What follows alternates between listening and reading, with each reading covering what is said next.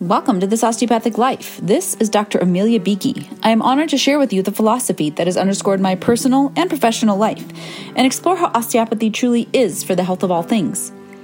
I see these principles in action every day in my varied roles as physician, parent, athlete, writer, musician, coach, and entrepreneur, and hope they will light the way for the path to your best health. Please note that while I am a physician, this podcast is intended to share general information and encourage discussion about medicine, health, and related subjects. The content provided in this podcast and in any linked materials is not intended and should not be construed as medical advice. Thank you for joining me for episode 18 of season 4 of This Osteopathic Life. We are back on track with our Friday solo episode and our Tuesday conversations. I'm excited for the lineup that is coming forward in those. So look for those to drop on Tuesdays and these solo episodes to drop on Fridays. And if intermittent summer series feel like they're meant to come through, they will. So we'll consider those a bonus.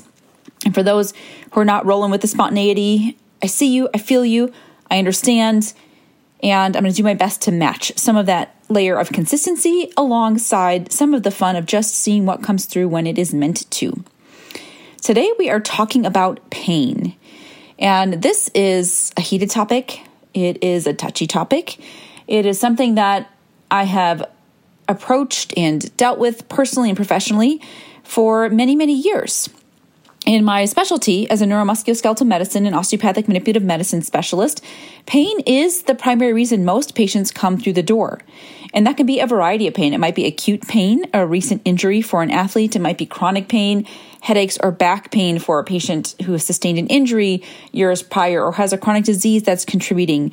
Pain can show up in a lot of different ways. It can have a lot of different qualities. It can last for different durations. It can be addressed by lots of different solutions, or it can be unsuccessfully addressed, even with the attempt of many different solutions.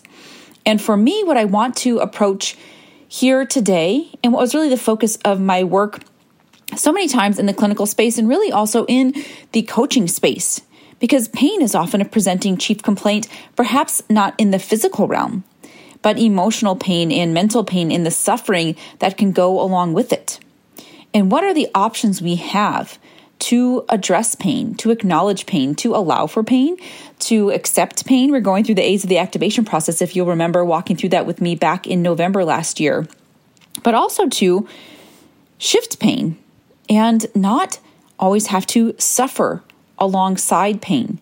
And I want to be very clear up front, as I always have been with my patients and with my clients, when we talk about different sources of pain, and that perhaps the pain is not only of the body, you might be experiencing it in the body. That is how the nervous system is designed to give us this cue, to give us this insight.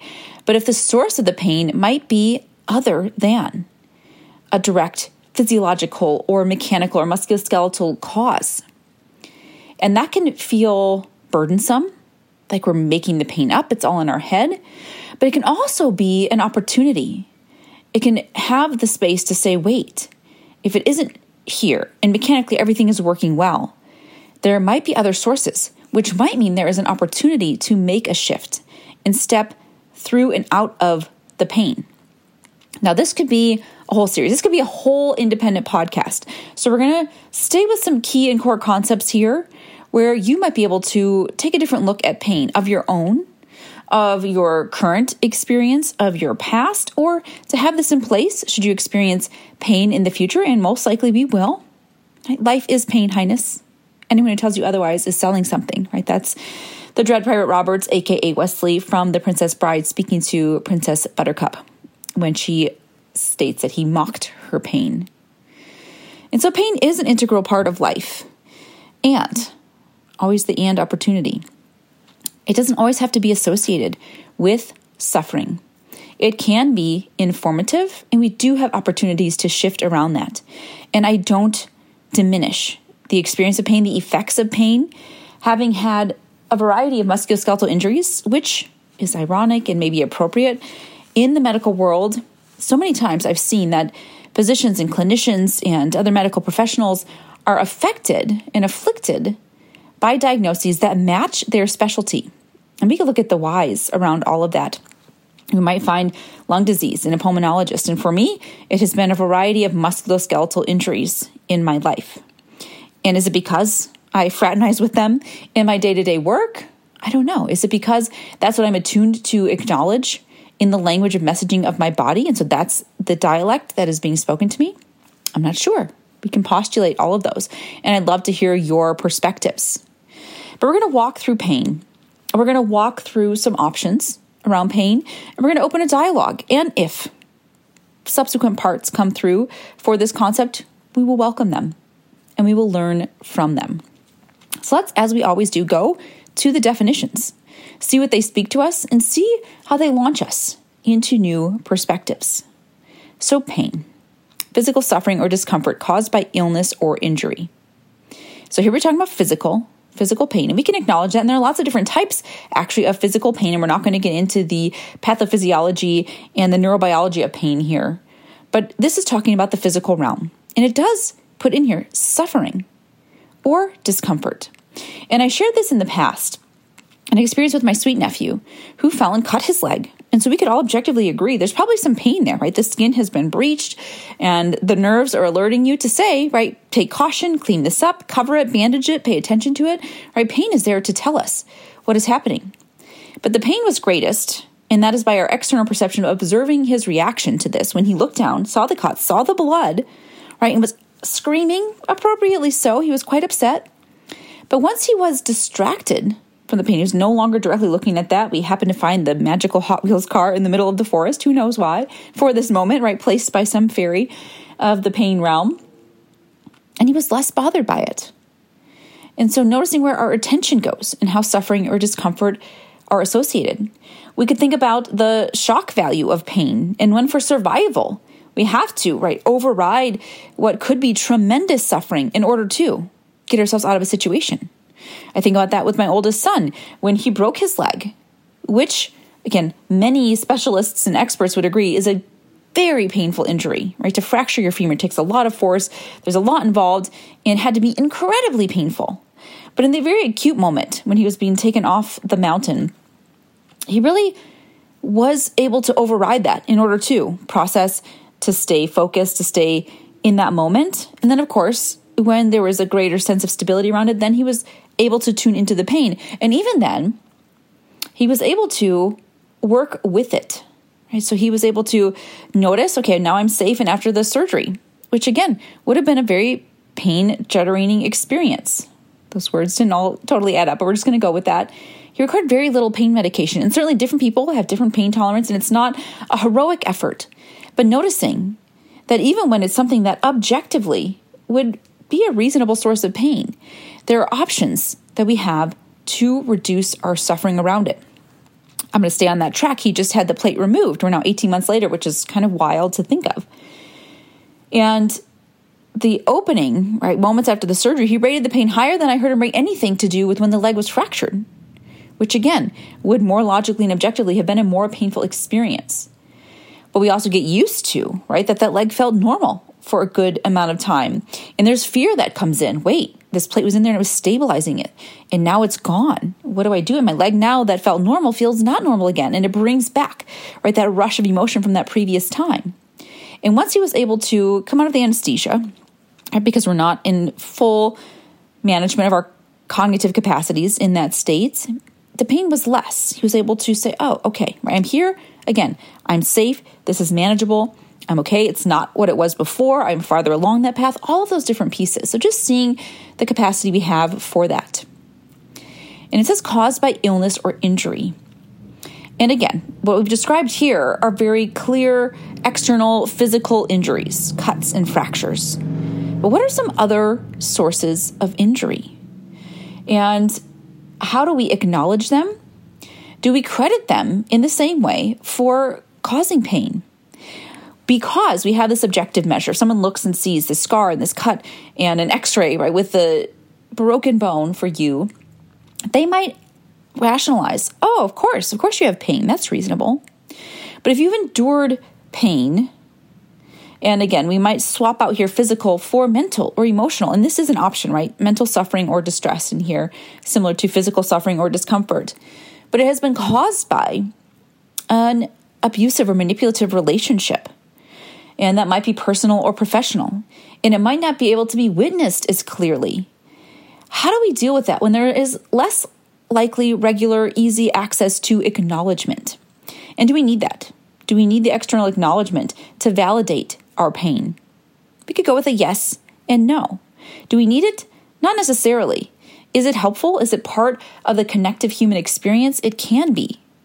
And it can also, in our conditioned mind, be required because you might think, well, if no one else is seeing this as an injurious experience, maybe it's not. And maybe I'm not entitled. Right? I'm not allowed to have any experience of pain here. And we begin to rationalize, we get, begin to excuse, we begin to accept, and not in the accept of making space for, but in the accept of kind of the contortion and saying, well, if nobody else seems to think this is a problem, maybe it's not a problem. And any pain that I'm experiencing might be wrong, might be too much, might not be reasonable, and perhaps I just ignore it. And here's what I want to talk about the value of pain and the risk that comes when we don't tune into it. So, we've talked about tuning out of the pain, right, to reduce our suffering.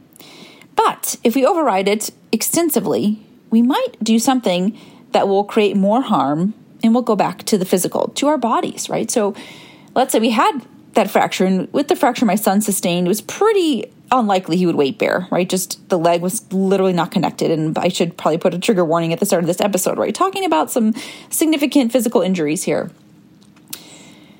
But there might be other injuries for me. As I shared different injuries I had, I sustained a stress fracture in my foot. And I knew my foot didn't feel right, right? And I knew I probably should stop running. But as an athlete and a relatively competitive athlete for a relatively long amount of time of my life, you also train to override pain responses. If you watch distance runners or sprinters who are putting forth such extreme effort, right? They've been trained to ignore some of those pain signals because you don't run a two hour marathon without some aspect of pain in the body but you need to tune into which is manageable, which is truly life threatening, and which is workable, right? Even at that extreme and amazing effort. And you begin to override it. So in my foot, I thought, well, I've, I've pushed through pain before, and it's not that bad, right? And we make it relative to something else, and we ignore it. And so, what might have been just a stress response in my foot because I ignored it became a stress fracture, requiring then a boot and time off of that foot and all those pieces. So, noticing when pain is quite helpful and offering us insight to something that needs to be addressed at a time when it is a more minor experience. And what happens if we tune out, if we ignore that and allow ourselves to be drawn into continuing on as if nothing were problematic and the longer term impact that can cause. So, just noticing pain as the messenger and recognize when you are able to hear pain, at what volume are you able to tune in? For me, it often requires a yelling, right? So, while there might be minor aches and pains that are calling me to rest or to shift what it is that I'm doing, and I'm talking here in the physical form, it's not until there's something that literally means I cannot go any farther that stress fracture in my foot, an injury to my abdominal muscles, which was maybe the most ironic, where you literally could do nothing. And I often in my gym would say, we can modify any workout, find something that you can do, unless right, you tear your abdominal muscle and the only treatment is literally 100% rest. And so just recognizing the opportunity you have to tune in and the price you pay when you don't at those earlier stages of the whisper, of the conversation, of the dialogue, and then you require the yelling, the outburst from pain to pay attention, and you are much farther down that path, and walking it back can be even more difficult. Thinking about that in the idea of mental or emotional pain as well. So maybe you have been in challenging situations. And like those marathon runners, there are challenging situations that are unpleasant, that are inconvenient, and they are workable. Right? We won't necessarily suffer major injury for persisting. I talk about this with my children, who at times will call to me and they'll be screaming. And I will say, like, what? What is going on? I'm finishing some task in a different room. And they say, Well, I was calling you, you didn't come. And you can say, Well, I get that. But there's a difference between urgent and emergent and inconvenient. And which of those are we dealing with here? And absolutely, if there is an emergency and even an urgency, right, escalating your communication can be really helpful and necessary. If there was something going on where you needed acute attention, you were in danger, you were in harm's way, you needed something immediately versus inconvenient, right? I just don't want to wait any longer. I'd like someone else to do this for me. Right? There are differences in that. And so with pain as well, there are times, right, when it doesn't feel great, but you can work with it. It's not ideal and it's annoying, it's frustrating, all of those pieces. And now, layered on, right, there can be that cumulative effect. If you're doing that all the time, and let's say it's your work situation, if you're in the work situation all the time and every day, it's like you really have to try very hard to make this a workable situation, that will wear on you. And but think about that like a chronic misalignment of a joint. And it might not be all that bad. You might be able to work with it over time, but if with every bending and straightening, every flexion and extension of a joint, there's a, even a tiny bit of wear and tear over time, right? It causes more problems, and then you will have more pain from that experience, and eventually will become an untenable situation.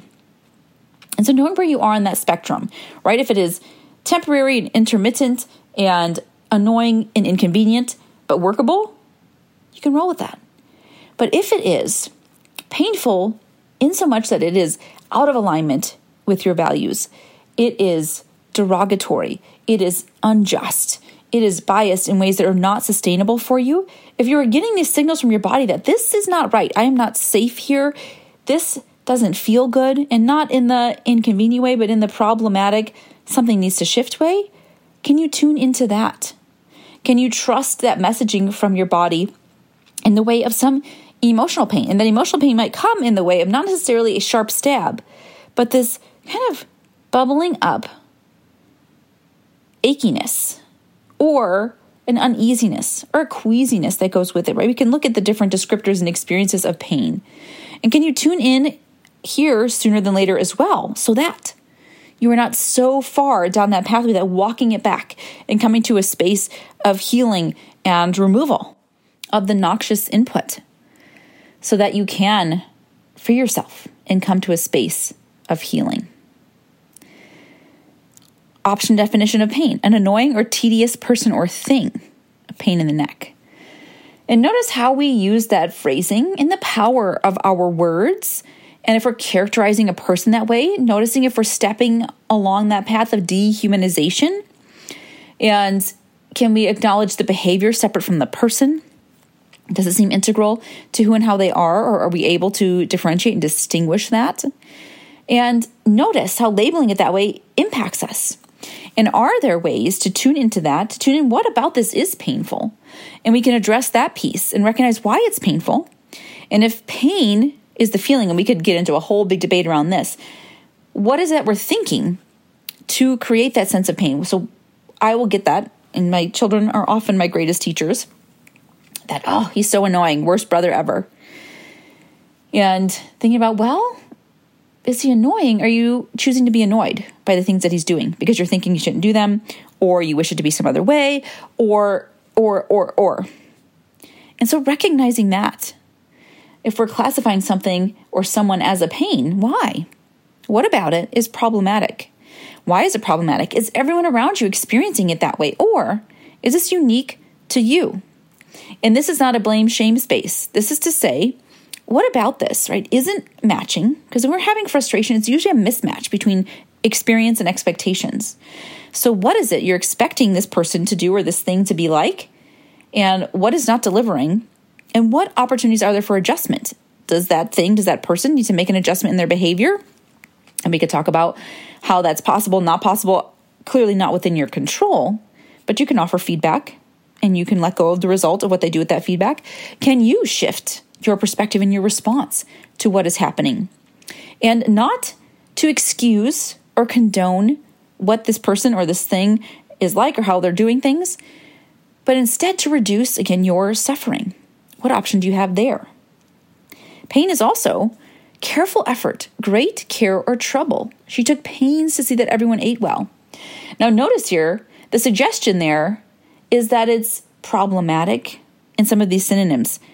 We have trouble, labor, exertion, strain, struggle, but we also have care, effort, and bother. Oh, that word, right? Oh, bother. And just Eeyore in that moment. So we also put pain in that place of making sure everything's just right, really attentive to detail. And some of us might love that. That might be our love language, is really getting those specifics just right. And like anything we talked about back in the saboteur episodes around the positive intelligence programming, there is vigilant and there is stickler, but then there's hyper versions of those, right? So paying attention to detail can be great. Being so overcome and overwhelmed and hung up on them so that you cannot enjoy any experience or there's not a chance you'll ever get to the finish line because there will always be some way to tweak it and do it a little bit better makes it a painful experience. So, can we shift around that? Can we honor details and discernment and release some of the paralytics that can come with taking those so far? I'm going to pull up a few other options here, and I'd love to hear from you what pain means to you. We could have asked that question early on before we gave you any skewed perspectives here.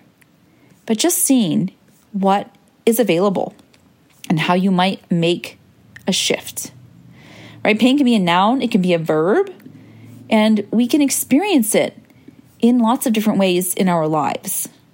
So if you think about it, what type of pain comes up for you? Do you relate to physical pain, mental pain, emotional pain? And taking just a simple reflection from the scientific and medical space around pain, that pain is a signal in your nervous system that something may be wrong. And that is where I really want to spend some time for the remaining portion of this episode. Pain is a signal, right? Pain as a messenger, pain as an informant in your nervous system. So that's where you're experiencing it, right? Prick, tingle, sting, burn, ache, sharp, dull, all the different ways pain can be experienced. Yes, in your nervous system, but that something may be wrong. Let's look at the broadness of that statement. And let's look at what we've already talked about here today. So, is it right that you've touched a hot stove? Is it that you're pending some greater injury in the bone in your foot? Is it that you have sustained a major acute injury, right, and you need to not get up and you need to call for help immediately? Is it a lingering pain in the deeper organs that's saying, hmm, or maybe that food that you eat isn't for you, or maybe something in the environment isn't going well, or maybe you have an infection that's happening that needs to be addressed. But what if it's a pain in your heart? And yes, we could look at physiologic pain in the heart and look at myocardial infarction and those concerns and angina and all those pieces. But I'm talking about really in your emotional heart, right? Just that sensation that you might get that this is not right. Something is not right here. And tuning into that, right? Like, and I can remember different moments of speaking to my coach where I was like, you know, I know there's nothing physiologically wrong with my heart, but something doesn't feel right there, right? It feels it feels painful, like a heartache. And noticing when that happens, what is it calling you to acknowledge? And many times pain is causing us to pause, stop, shift. And then thinking like stop, drop, and roll but the hand on the hot stove, right? Move your hand from this burning source. And if it's in the body, and maybe it's in your mind, and them up like a headache for sure. And again, don't ignore those symptoms and absolutely speak with your physician and have things worked out up if you're having an experience of pain in your chest, pain in your head, pain in your abdomen, all of those, absolutely. And there are appropriate workups for all of those. And not necessarily in replacement of, but alongside. What else is speaking to me here? What is this calling me to notice? So if you're having headaches and you have had everything worked up and it's clear all the studies are negative, for patients that can be really challenging because you think, no, I know something is not right here and I don't accept that everything you're telling me that I'm quote unquote normal on paper. I don't want that. And of course, you want that, right? You want to be free and clear of many of these maladies that could happen. But when you have nothing in that realm, that can be a chance to say, well, what else could be contributing to this? What could this be calling me to notice? It might be a historical injury.